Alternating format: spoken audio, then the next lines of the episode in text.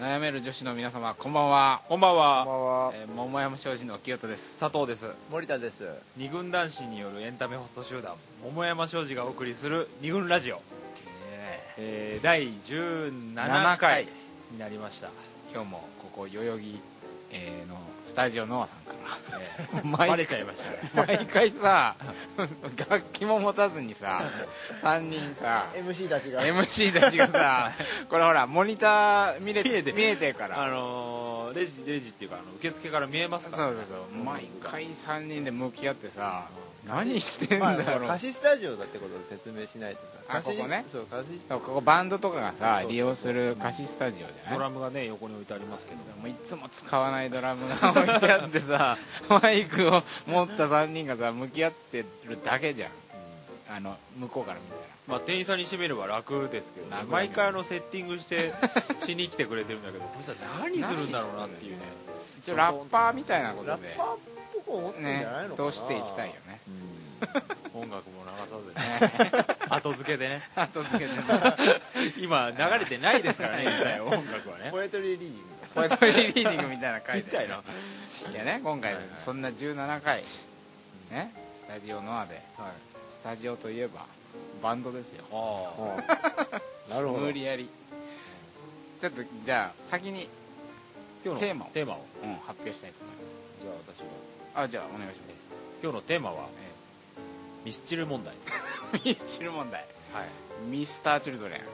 はい。バンドをねもしかしたらこういうスタジオでさうん。ミスチルも練習してたかもねまあ各いう私も。かくいう私も。え佐藤さんも、バンドをややってんだもんねーバンドやってました。からやってますね。まあ今でもやってますうん、ピアノキーボードをやってますね、まあ、こういうとこで練習するんだよねバンドは。ね、うん、ミスチルの曲もやりましたけど、ああもうね。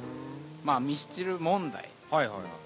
何がなんだ問題って。そうどの辺が？そうだね。いやだからねあのあのミスターチルドレンってまあもう誰だって知ってると思うんだけど、うんまあ例によって桃山商事のお客様はい。の女性にね、はい。まあ、いつも悩み相談とかさ愚痴話なんてよく聞くじゃない私たち、うん。俺意外とあのその雑談の中であの彼氏ってどんな人なんだろうなって聞くときにはい。好きなミュージシャン結構聞くことあるのよ、うん。なんとなく傾向があるかなとか思って聞いてるの、したらさ結構な確率で、はいあの彼氏ミスチル好きっていうね多いのよ。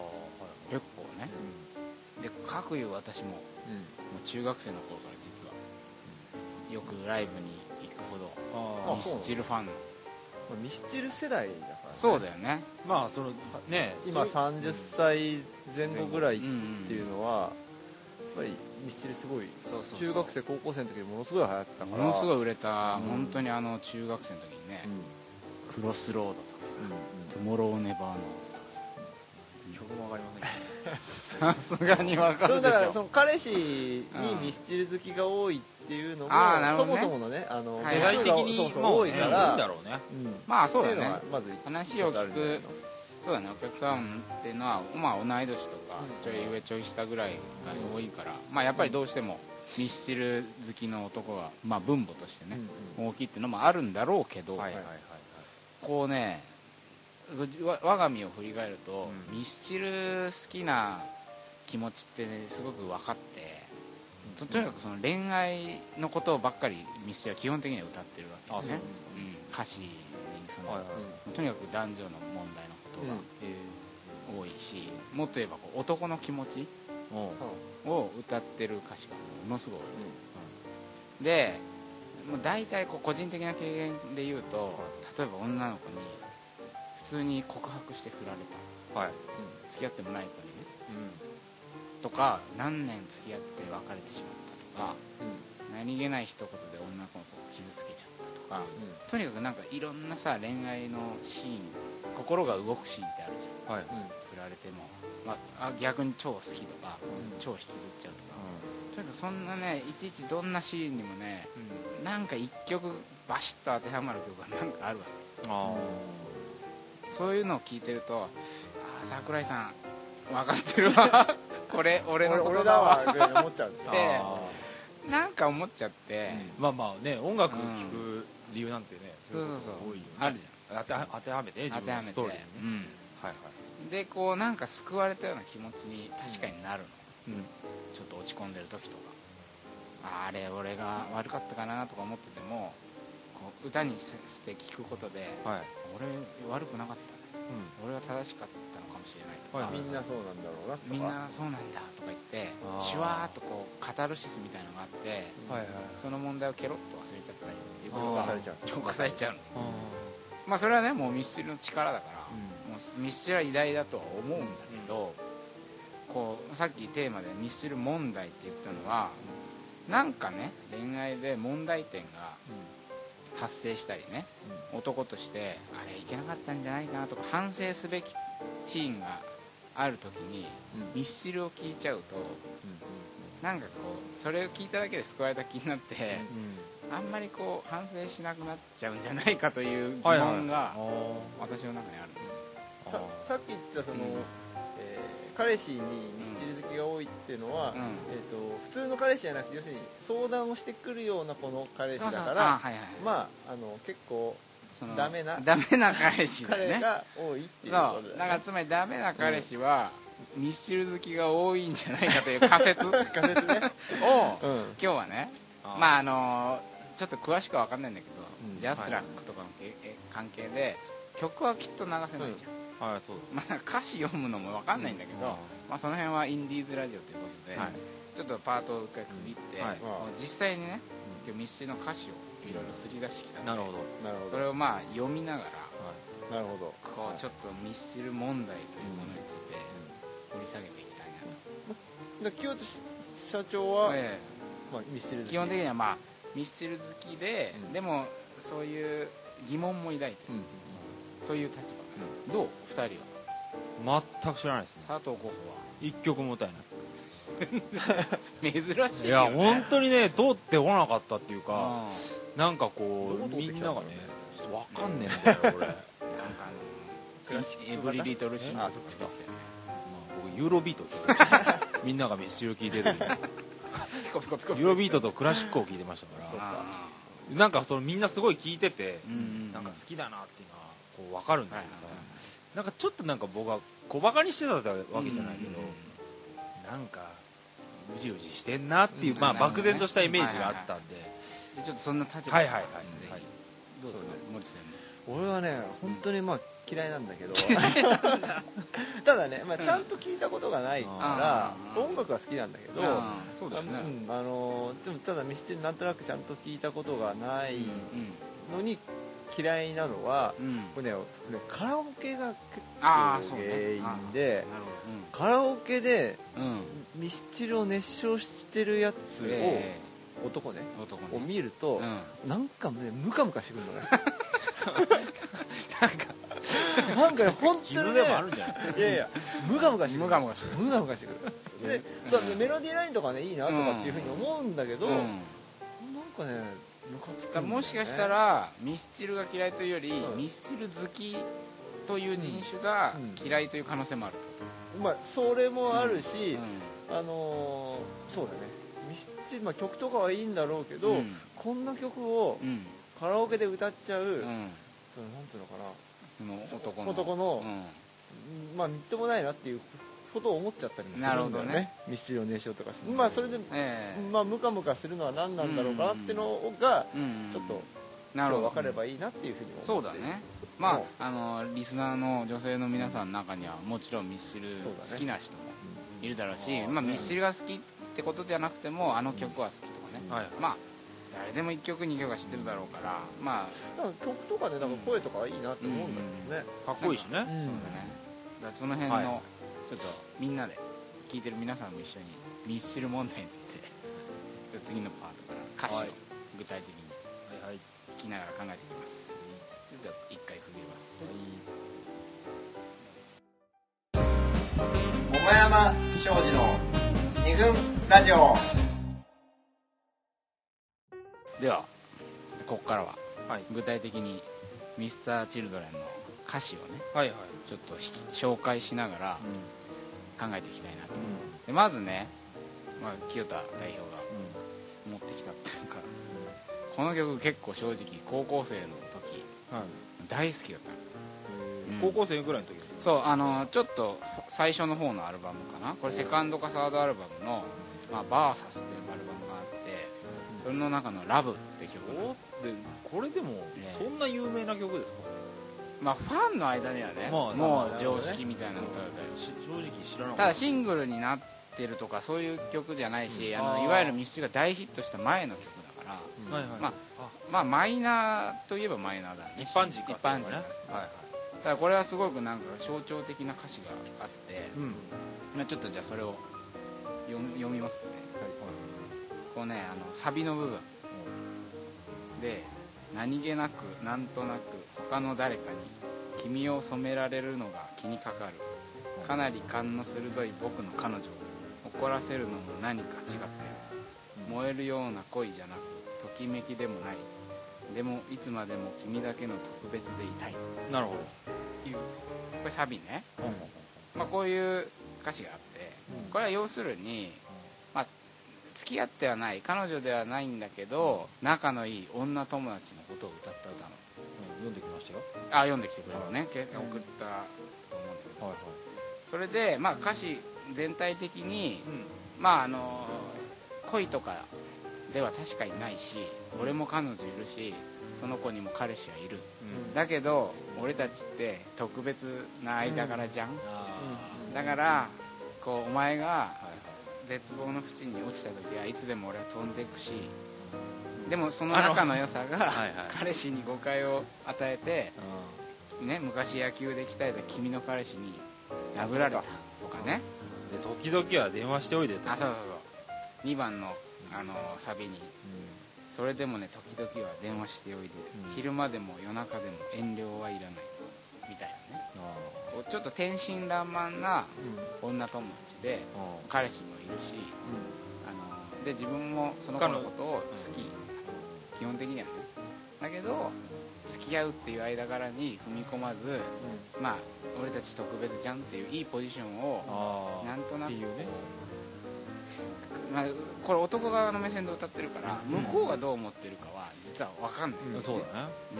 うん、でも男側からするとそういう俺俺お前にとって俺って特別じゃんみたいなことを歌っててそれもまた一つのラブだよねとこう締めるわああなるほどね。だからラブっていう。けラブっていうのそうそうそう。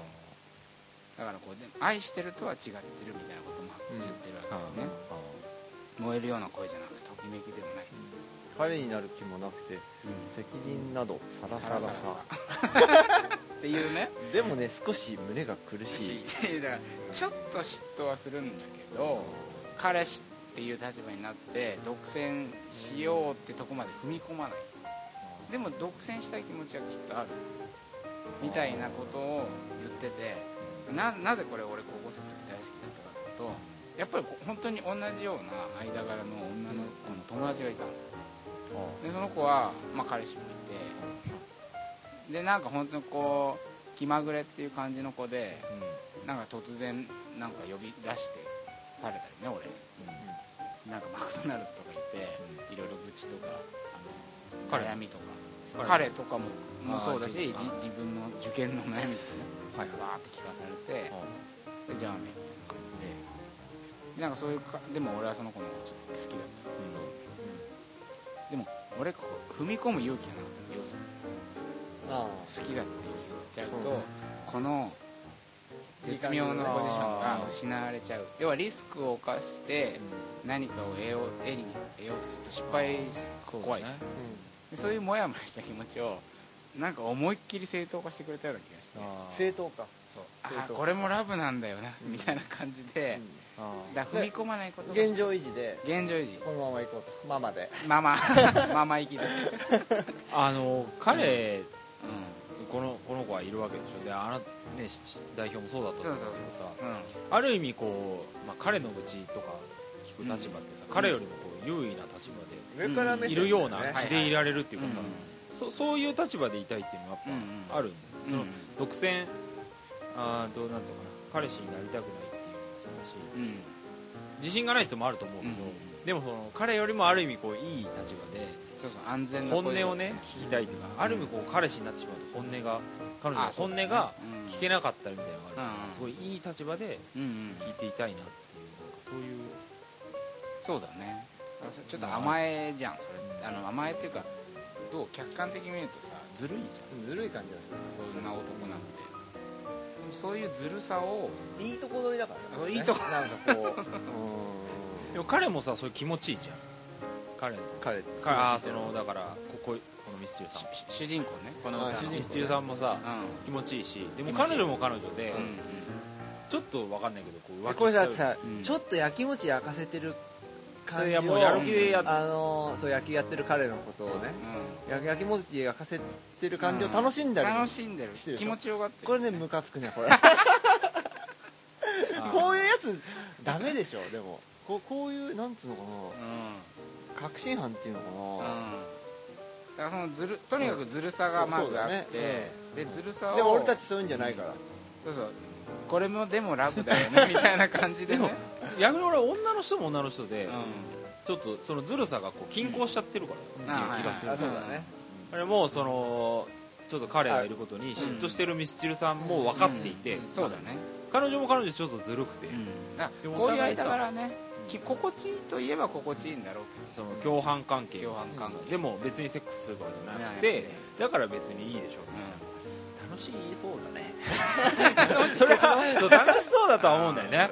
うんまあこれはこれでいいのかもしれないんだけどう要するにそれちょっとず俺自分の個人的体験を言うと、行くに行けない弱さをちょっと肯定してもらえたいいんだよって言ってもらえた気がして、まあそれそこで酔ってしまい、本来ならねそのつまりいかんいかん俺好きならちょっとやっぱ行くべきだろうとかそのその子の彼氏がひどいやつねすごくその子が彼氏のうちとか行って俺が守ってやりたい俺が彼氏のポジションに立ってもっと幸せにしてあげたいってもしそんな気持ちがちょっとでも来たらやっぱ勇気を出して行ってみようとかって思ってもいいはずじゃん。うん。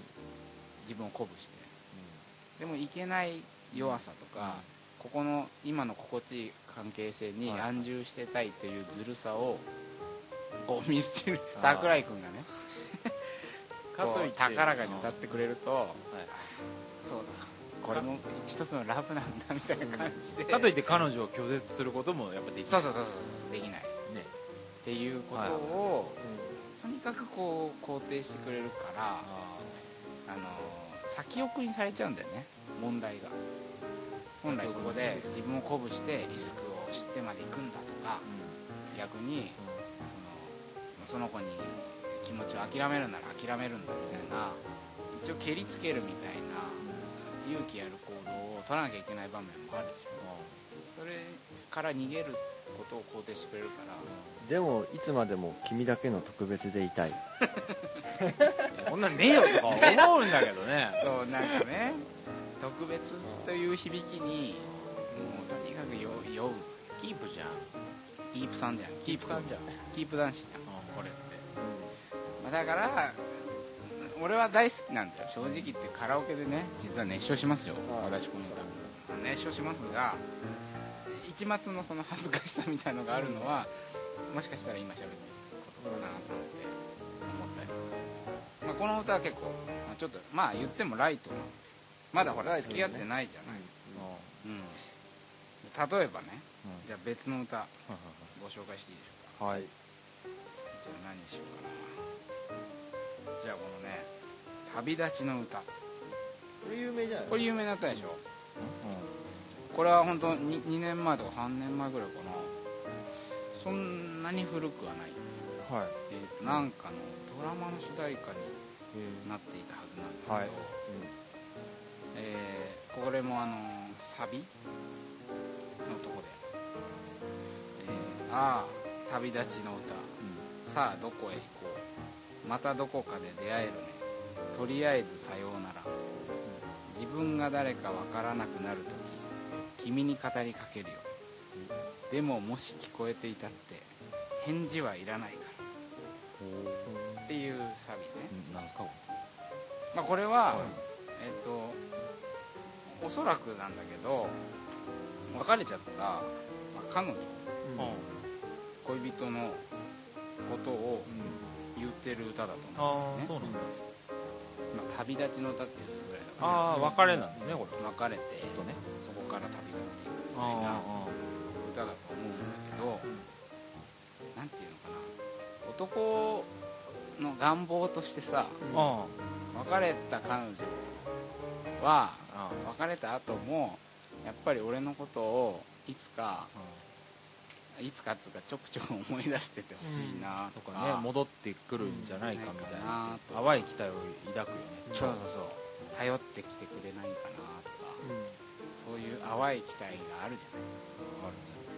でそれをまあそういう気持ちを思いっきり肯定してくれる正当化してくれるように感じる歌なの。ね、ああなるほどね、旅立ちの歌っていうタイトルだけどね。そうそう旅立ちの歌なん旅だけど。立ってないんじゃないかっていう話だねこれ。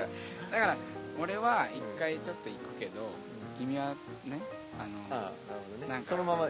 待ってくれていいよじゃないけど、まあ他の人のとこ行くかもしんないなけど。いけど俺はいつもあのそ遠くでそっと君の背中を押し押してるし、ね、俺の中にも君はこれからもどこかで生き続けているから辛い時はあの思い出してくれて構わないし俺はいつでも応援してるけど、でも返事はいらないから。返事はいらないらからってのがねこう気になるんだよね。これが気になるでしょ？ないやこれは聞きたくないってことなのいかな。や僕は思うのは、うんそのなんか どうせ無視されるのかっこ悪いからさそうだから別に返事はいらないから。そうメールこれで要するにメールしてさなんか自分の思いの丈をさ その時の思いの丈をぶちまけてで でもあの返信いらないです。あのそういうメールたまにあるよね。あるある。返事はしなくて大丈夫ですみたいな俺一回ちょっと別れ際にやったことある、あ本当？ん。どういうの？え？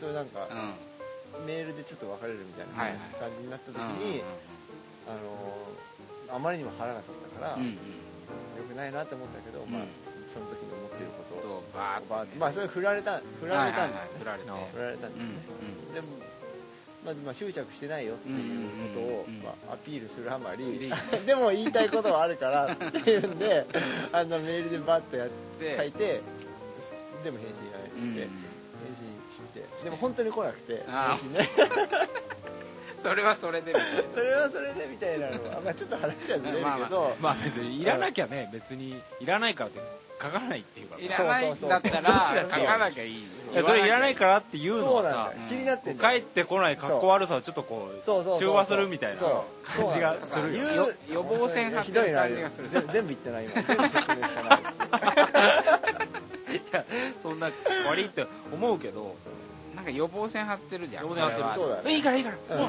う私なんかいいから。みたいなどうせ私なんてうん。モテないですからみたいなうん。感じがね。ちょっと。だからずるいきあのよ自分は酔うけど、うん。それに対してリアルに反応されても困るし、うん。あのいや私もう完全にあなたのこと忘れて次の彼氏行ってますからみたいなリアルをに目を向けるのってまあ正直怖いじゃん、でも結構そういうそうだそういうもんだからね大体そう俺は別にまあ女子の方が多いとは言うけど、まあ、恋愛が一つ終わるとそれはさもう次のものね恋愛にスタートしちゃうってことは往々にしてあるから。悲しいかな。うん。振った方がやっぱスタート早く切ってるわけで。そうだよね。圧倒的に早く切っちゃってる、うんうんこっちのだから流れてる時間が全然違うじゃん、二言全然違う。よねでこれは振られた方のセリフでさ、うん。振られた方の時間軸で書いてうん。ああなるほどね。でまあある程度時間が経って、君にメールしたよみたいなのが、うん。例えばじゃあ半年後だったとしても、向こうにしてみればもうさ 何十年前のさやつのさやつ。なんか久しぶりにメール入ってきたと思ったらなんかさ怨念のこもった まだ当時ことのマインド引きずってんですけど。お前あんなことまだ覚えてた。何街で君のなんか大好きだった歌が街に流れてまあここをねメールで書いたかどうか知らないけど、うん。なこと覚えとるのかそうだね。というちょっとなんつうの？そのバカにしてるわけじゃなくて、うん。ちょっとやっぱ振った立場から考えてさ、うん君の悪さをこう感じちゃうような気がするわけ、お前まだそうそうそうやって今いろいろさなんとなく流れ的にこう歌詞に対してちょっとイチャモンつけてるような感じになってるけれども、うん。圧倒的な共感を生んでるわけ。これはねとにかくやっぱこうメロディーに乗って、そして桜井和寿の声が、この言葉をね、うん。届けてくれるとシュワーってなってああ桜井さん分かってるわーみたいな気持ちにやっぱなるわけね。これ本当そうだよ。だから G 読んでるだけだと。そうだから今 G 読んでるだけど、うん。一番冷静な感じでこれを見れてる一番やっちゃいけないことなんだけど。いやでも要は別に桜井和寿どうだとか言ってるんじゃなくて、こういうことでシュワーってなっちゃうと、なんていうのかなさっきのあのラブとも似てるけど、要するにこう男目線から見た女っていうのの理想像みたいな感じじゃん、いつまでもさ、僕のことを覚えててくれて悲しい時は僕のことを思い出してくれて、みたいなのってそうあってほしいなって気持ちは確かにあるんだけどでもリアルな姿というのは違う可能性が高いじゃん。そうだね。でそのリアルな姿に目を向けてしっかり傷ついてクーとか思ってで次の恋愛にフィードバックしていくとか、まあ、今付き合ってる彼女にその反省をフィードバックしていけば、まあ、いい流れになる、こう桃山正直的に、二軍男子はやっぱ反省する生き物だからね。負けないとね一回一回負けないとさあの分かんないこともあるじゃん。でその負けをなんていうのあの癒しちゃうんだよね。そしてひら開き直ってる感じがね。らせちゃう反省する機会を奪うみたいなところもこれやっぱり桜井先生のあの魔力であの、ね、癒されちゃうんだよつい。なんかそのみんなこういうもんだろうっていうふうに、うん。うん。その歌詞が結構多いんだよね、うんうん。あのーえー例えばどこだったな。んかかありますか？大抵人はこんな感じでうん。大事なもんを失うんだろう、うん。そして懲りもせず君を欲しがっている。これはだからあのキャンディーってうん。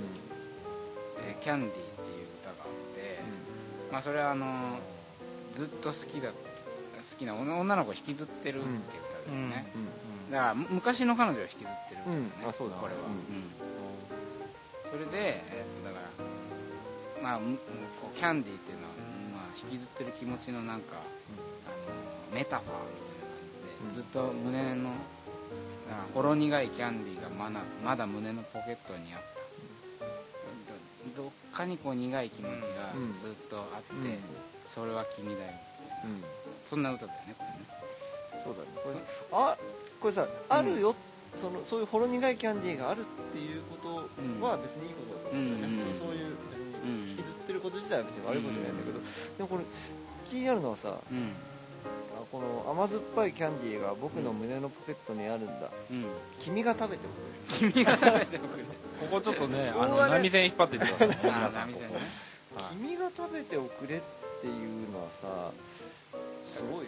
だうん。自分で何とかしようとしてないじゃないこだからさここれはさおそらく前付き合ってて、うん。その時はおそらく、うん。まあちゃんと、うん。あの気持ち気を配ったり、うん。あのねそういう彼氏としていい彼氏をできなかったから別れちゃったと。でそこでさあしまったってさ、うん。反省すればいいもののさ、れ、大抵人はこうやって大事なものを失うんだな みたいな感じでさ、酔っちゃって、ね。反省してない、うん。反省してない。反省してないくせにしばらく経ってさもうなんか悪いことばっかすっぽり忘れてさ、やっぱあいお前だったお前がまだ残ってるわみたいな感じでまた酔ってでこの気持ちをやっぱお前に食べてほしいわみたいな、すごいなんかこう 自分目線しかない、君が食べておくれって言うっていうことは、うん。え食べてくれるって期待がどこかにあるわけですよ。で実際には行動にはこれは移さないんだ映さないけれども、あの期待があるからそういう意味で言えば、うん。自分が言えば、うん。食べてくれよって言えば食べてくれるだろうっていうふうに思ってでその像だけが出来上がっていくわけじゃない、うん。これって。そうだね。そういう女の子の彼女の元カノの像だけが出来上がっていって、うん。それが結局甘えっていうことになるんじゃないのかな。そうだねだってそれはお前がね散々付き合ってる間にダラダラしたように決まってんだろうっていうねなんだけどさ、うん。でもなんつうの振られた方も振られた方でさ、いいイメージしか残ってない。から、うなんつうの付き合ってる時に少なからずこう彼女にさ嫌なイメージをちょっと持ってて、うん。だから怠惰にしてたっていうのはあると思うんだよ、ああそうだよね。それすらも忘れちゃってそう忘れちゃった だからなんか今元に戻れば、俺はもう何でもできるみたいな、うん本当に優しくできるとかできるみたいなね。思ってるかもしれない別にそんな彼女は変わってないからさ、また多分同じ理由でね理不尽な理由でムカついたりするのを、うん。こっちもこっちで忘れちゃっていて、だからキャンディーを食べてくれとか、えっと別れた彼にね久しぶりに会った時に、うちにちょっと庭に猫が住み着いてるね話をしてさ、ええ。したんですよ。